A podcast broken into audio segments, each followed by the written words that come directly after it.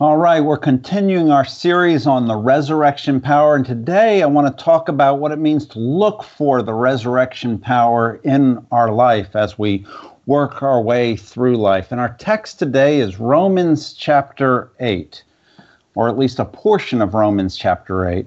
J.I. Packer said that he regarded Romans chapter 8 as the mountaintop of the whole Bible.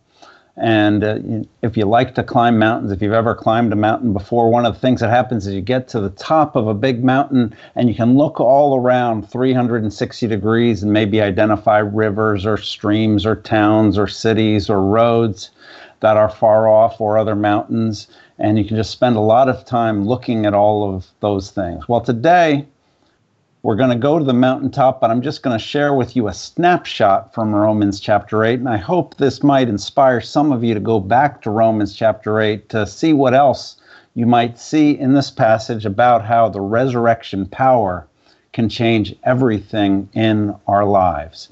Romans chapter 8, starting with verse 16, says, The Spirit testifies with our spirit that we are God's children.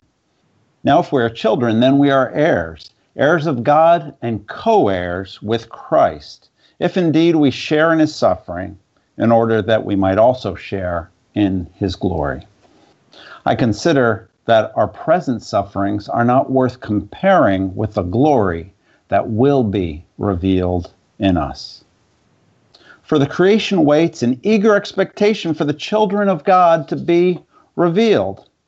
For the creation was subjected to frustration, not by its own choice, but by the will of the one who subjected it, in order that, as the creation itself will be liberated from its bondage to decay and brought into the freedom and the glory of the children of God. And now we know that the whole creation has been groaning as in the pains of childbirth right up to the present time. And not only so, but we ourselves who have the first fruits of the Spirit groan inwardly as we wait eagerly for our adoption to sonship and the redemption of our bodies. For in this hope we are saved. But hope that is seen is no hope at all. Who hopes for what they already have? But if we hope for what we do not yet have, we wait for it patiently. This is God's word for God's children this morning. Let's pray. Father, I pray now that as we look at your word, you would do something in us and we would see past the words on a page, see past or hear past the words of a man and have an encounter with you, that we might know the power of the resurrection and how that addresses even the suffering and the challenges we face right here and right now through our Lord Jesus Christ. In his name we pray. Amen.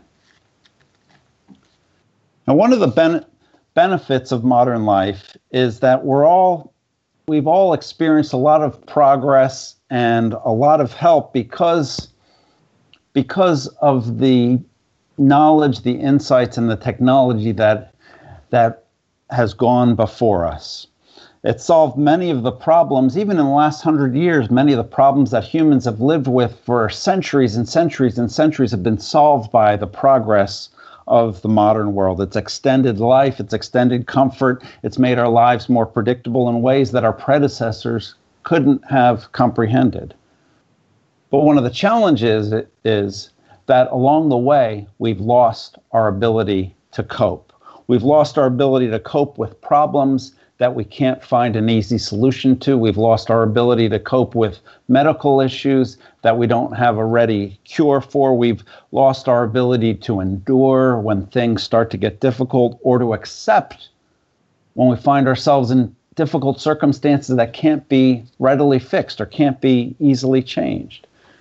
We want to expect that every issue can be resolved, and sometimes we find, even in our modern world, that some issues simply can't easily be changed. And this is currently being demonstrated by the existential crisis that we're all living through, that everyone in the world is living through with this global pandemic. We find ourselves facing a problem that no financial or medical or scientific or technological solution can resolve for us. And so everything is falling apart. And it's impossible for any of us to plan for the next week or the next month, let alone the next year, and know exactly how we're going to get through that. Now, throughout human history and throughout the frustrations of human history, one of the things that humans have used to manage the difficulties and the unmanageable circumstances we find ourselves in has been our spirituality and even religion. In fact, most religion, you could say, was built to help us humans figure out how to manage manage difficulty and how to manage the hardship that we find ourselves in. The starkest example of this to me is Buddhism. You know, Buddhism is built around four noble truths. And the first noble truth is that life is suffering. And the rest of Buddhism shows us a path to deal with it. Now, Christianity offers an alternative vision, an alternative practice for how to work through the challenge of suffering. Christianity, like Buddhism, unlike most forms of uh, religion or spirituality, recognizes the reality of the suffering in this world. But Christianity, the Bible tells us that this is not the way the world is supposed to be. And what the Christian faith does is it gives us hope because through resurrection power, specifically through the resurrection of Jesus from the dead 2,000 years ago, we have a reason for having hope in the midst of the struggles and the difficulties and the hardship that we face right now. First thing I want to show you here is the realism that Romans 8, this lofty chapter, has, the realism that the Bible has about the struggle that we face. In our experience, everything is broken. Paul writes here in Romans chapter 8 that the world is subject to frustration, verse 20, that the world's in bondage to decay, verse 21, and that the whole creation is groaning right now, verse 22. Now, I can't think of a better picture or a better description of what it feels like we're all going through in this difficult time, subject to frustration and bondage to decay, and a whole creation that groans under the weight of the pandemic that we're con- we're continually that we're currently working our way through. This is a picture of what human life is like. Hardship is one of the constants in life as we know it. And what the Bible says is there's two aspects to this this this hardship comes from the fact that we live in a fallen world, but there's two aspects to the fallenness. One is the fact that our fallen our world is morally fallen, that we live in a world where people lie, where people cheat, where people steal, where people murder, where people abuse, where people abandon, and where we can't trust a lot of people, and sometimes we get taken advantage of and we get hurt by people. And that that reality points to the moral brokenness of this world. We live in a morally broken world. But there's another side to it. So much of human suffering, so much of the struggle and the suffering that all of us go through on a regular basis isn't isn't the result of people's sin, isn't the result of strictly moral brokenness or moral failure. It's the result of living in a broken world. Why do kids get cancer? Why do hurricanes and earthquakes devastate whole human communities? Why do global pandemics paralyze life on Earth as we know it? Not necessarily because someone did something morally wrong, though none of us are perfect.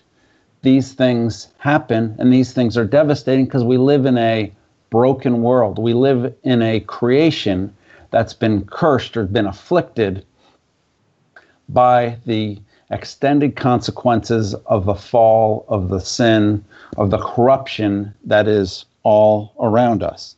And so all of human progress is the effort and the struggle to reverse the reality of this brokenness, to redeem this brokenness and to solve this brokenness. And to the credit of humanity and to the credit of, of modern people, we've addressed a lot of these issues. We've developed a system of relatively just laws that that metes out crime and punishment in a relatively just way.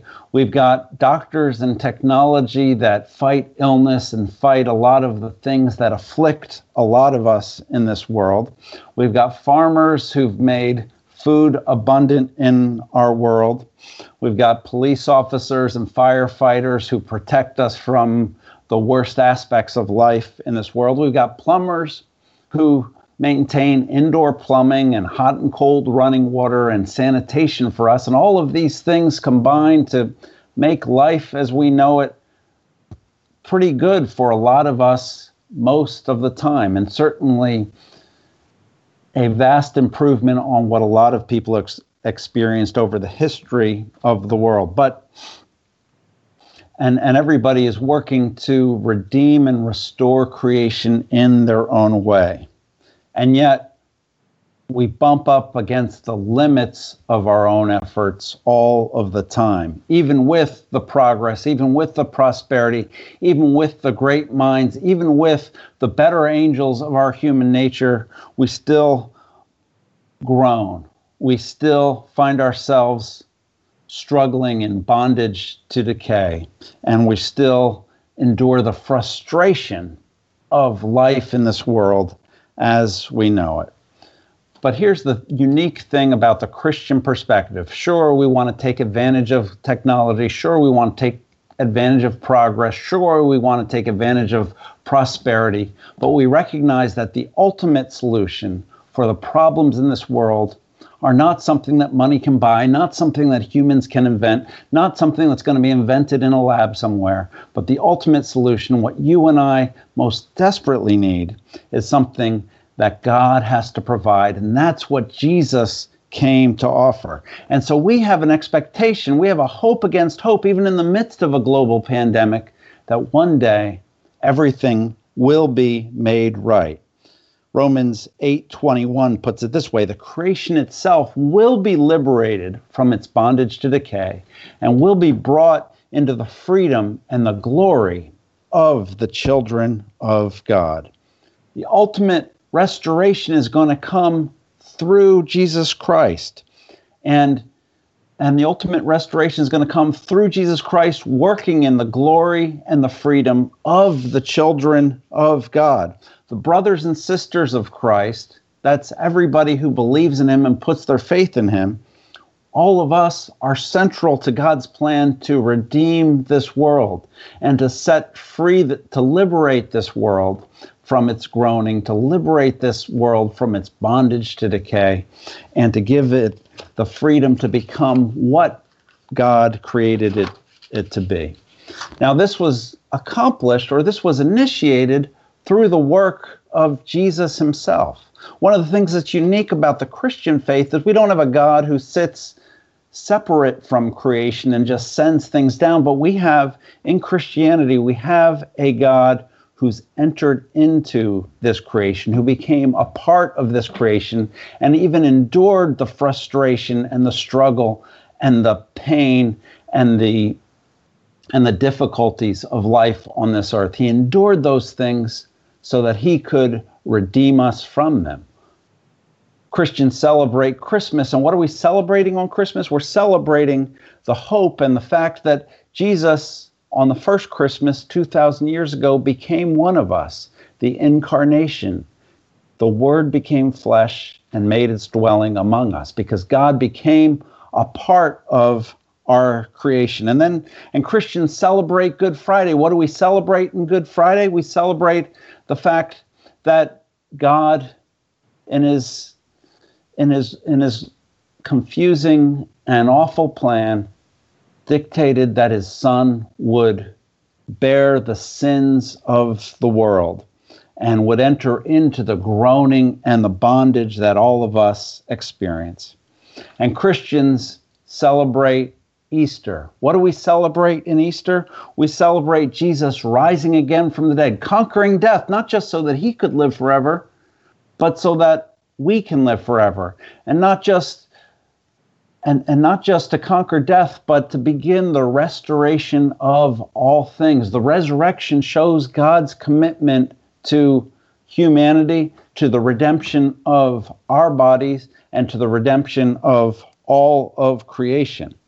Verse 17 puts it this way We share in his sufferings now, and one day we will share in his glory. Just as Jesus went through his suffering and then went on to glory through the resurrection, we who are suffering now, we who are groaning and are burdened now in this broken world, have hope that one day we will experience his glory. This is the firm hope of believers. This is what we look forward to. Our expectation is that even in this broken world, we can have hope because ultimately all will be made right. And that's what we are waiting patiently for. That's the vision that the New Testament gives us.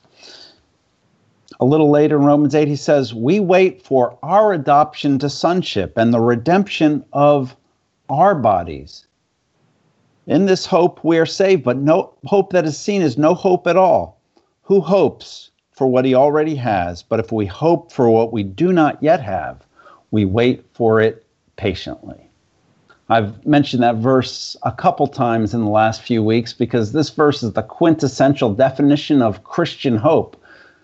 Hope doesn't mean we already have everything we hope for. It means we're waiting patiently for what we know God is going to provide for us soon.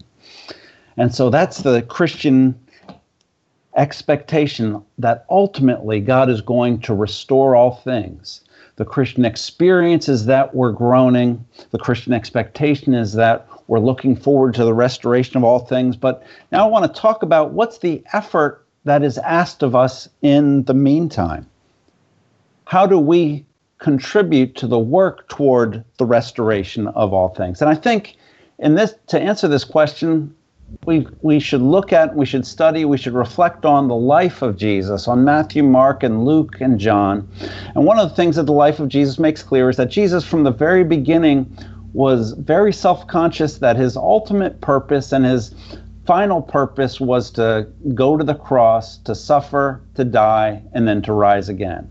But in the meantime, he didn't just sit around and say, you know, nothing else matters because the only thing that matters is that I die on the cross for sin, and then that I rise again from the dead. He didn't say that. He didn't think that. What you saw through the course of Jesus' life is he was active in demonstrating the power of the cross. He was active in demonstrating the power of the kingdom. He was active in giving people pictures of what that new kingdom would look like. That's why he fed people who were hungry and had compassion on people who were hungry. That's why he brought wine to a wedding when they had run out. He wanted to keep the party going. That's why he had compassion on a leper and was willing to touch him and say, Be cleansed. That's why he brought his friend Lazarus back to back to life when he had died and been buried. And he and he gave him new life because everywhere Jesus went and everything he did, he was showing people pictures of what the restoration will look like of what the redemption of all things will look like. That's why Jesus was a teacher. That's why Jesus, in every conversation, gave pictures of what, uh, gave, gave word pictures and parables that were pictures of what the kingdom of heaven would ultimately look like because he wanted to make clear to people what it is they should expect and what it is they were waiting for. So as we follow Jesus, as we're believers in, in Jesus, we put our ultimate hope that one day in the future, He's going to restore all things. He's going to redeem all things. He's going to bring heaven to earth. But until then, today, we can join with God in advancing His heaven, advancing the kingdom of heaven any way we can. We can pray as Jesus taught us to pray, Thy will be done on earth as it is in heaven. And then we can work as Jesus showed us to work to bring heaven to earth, believing that through our efforts, through our small efforts, through our limited efforts, through our partial efforts, and through our sacrifices and through our giving, He is going to work through us in profound ways to bring his kingdom. So as we work to teach, as we work to befriend people, as we work to help people be healed, as we work to build people up, as we work to restore, as we work to create beauty, as we work to create justice, as we work to proclaim truth, as we work to point people to Jesus, and all of these things, we are joining God in the restoration of all things. And the remarkable thing is that the Bible teaches that all of our efforts that are done in His name, all of our efforts that are done on Jesus' behalf, even if they seem small in the grand picture of the problems of this world, even if they seem trivial relative to the challenges that are faced by people all around us, all of those things will find their way into the new heavens and the new earth. All of those things will be a part of the redeemed creation in ways we can't even imagine. Even the small thing of showing hospitality to someone. I like the way Jesus puts this in Luke 14. And I think that this gives us a paradigm for how how he wants us to see our life and our ministry. He says, when you give a banquet, invite the poor, invite the crippled, the lame, the blind, and then you will be blessed. Although they cannot repay you, I tell you, you will be repaid at the resurrection of the righteous. See what Jesus is saying there? Even the small gesture of inviting someone into your house for lunch, befriending someone who is lonely, feeding someone who's having trouble making ends meet, paying attention to someone who everybody else ignores, and taking an interest in someone who has nothing to offer you, even that small effort, even that seemingly inconsequential gesture, is going to find its way somehow into the new heavens and the new earth, into the restoration of all things. And it will be reflected at the, re- at the resurrection of the righteous. See, as we engage the loss and the brokenness and the need of those around us, as we share His hope and His grace, as we sacrifice and as we serve, all of those works, in all of those works, we're joining God in the restoration of all things. And those works, the Bible tells us, will live forever in ways we can only imagine right now. Let's pray. Heavenly Father, I pray that you would help us to look for resurrection power everywhere we go and in everything we do. Help us to be people of hope even when our circumstance seems hopeless. Help us to be people who are faithful even when it seems like nothing matters. And help us to follow our Lord Jesus Christ and to join him in the restoration of all things. Thank you for all the gifts you've given us. Thank you for the opportunities you've given us. Help us to use all of those to point people to your glory and grace, we ask. In Jesus' name, amen.